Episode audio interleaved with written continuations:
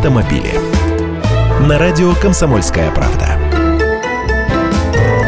Здравствуйте. Российский автопром не ушел в подполье, что-то и в нем происходит. Производство, конечно, сократилось существенно и просыпаться не собирается, потому что продажи снизились. Наши производители теперь уповают на зарубежные рынки, нацелились на Азию и Африку, и даже на Европу. Например, компания Nissan будет поставлять на европейский центральный склад запчастей в Амстердаме передние и задние бамперы на Nissan X-Trail. Их делают на заводе компании в Санкт-Петербурге. Там есть цех пластиковых изделий материалы поставляются из Голландии.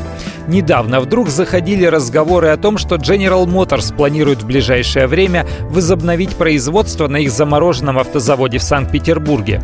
Но в самой GM эту информацию опровергли. Зато в Калининграде на заводе «Автотор» запустили сборку кроссовера Hyundai Tucson. До этого модель поставляли к нам из Чехии. Это уже шестая легковая модель корейской фирмы, которую делают на «Автоторе». Здесь также выпускают i40, Ecus, Elantra, Genesis и Fe. Есть шевеление и на Дальнем Востоке. Совместное предприятие Mazda Solars решило наладить производство моторов на базе завода во Владивостоке. Это будут новые мощности по производству 50 тысяч двигателей в год с объемом инвестиций 2 миллиарда рублей. Работать планируют начать в 2018 году.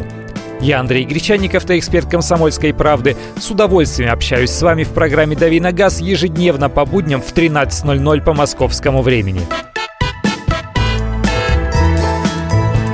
автомобиле.